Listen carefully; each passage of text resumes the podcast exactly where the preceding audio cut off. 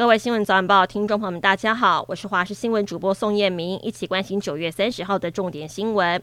今天整体来说，天气蛮稳定的，各地多云到晴，只有午后高屏地区跟西半部山区会有局部短暂阵雨。要注意的是温度，秋老虎发威，各地高温三十一到三十五度。气象局发布了高温特报，在台北跟南投中午前后有机会出现连续三十六度的高温。新北市、台东县则是高温三十六度的黄灯，外出记得小心热伤害。九一八花东强震造成台铁花东路段暂停通车，在二十二号花莲到凤林路段先行回归之后，凤林到玉里路段也抢修完毕，在今天恢复通车。第一班列车清晨五点三十二分从花莲出发，搭车民众表示，之前搭乘台铁到凤林转接驳车到玉里，通勤时间至少多了半个多小时，现在终于等到玉里通车，十分开心。上个月发生台南杀警案，震惊全台。当时内政部长徐国勇曾经鼓励远警大胆用枪，而警械使用条例部分条文修正草案，在经过昨天朝野党团协商达成共识之后，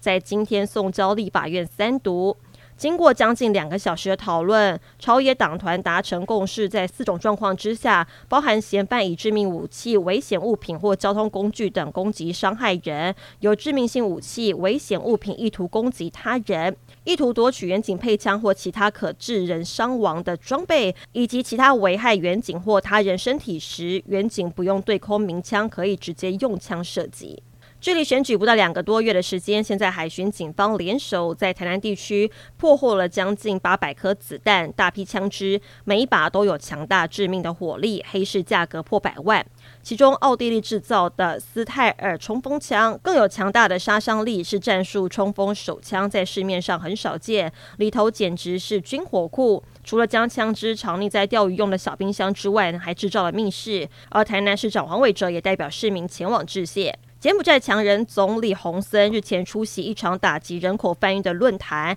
演说内容提到台湾申请设立代表处的内幕，还强调自己奉行一中原则，第一时间就烧毁申请文件。洪森表示，他在二零零六年、二零零七年之间，曾经收到台湾申请驻柬埔寨代表处的文件，当时申请的目的是为了解决在台柬埔寨女性可能遭遇被虐待或人口贩运的问题。但是呢，洪森打了回票，他。强调只欢迎台湾投资，不欢迎代表处。这几年来，柬埔寨得到中国“一带一路”大笔金援，是东南亚国协当中相当亲中的国家。苏格兰国家档案局二十九号公布了女王伊丽莎白二世的死亡证明，死亡证明是由安妮公主签署。女王在当地时间九月八号下午三点十分，也就是台湾时间晚上十点十分，在巴尔莫勒尔城堡离世，死因是年迈。而女王过世时，只有查尔斯三世国王跟女儿安妮公主来得及见最后一面。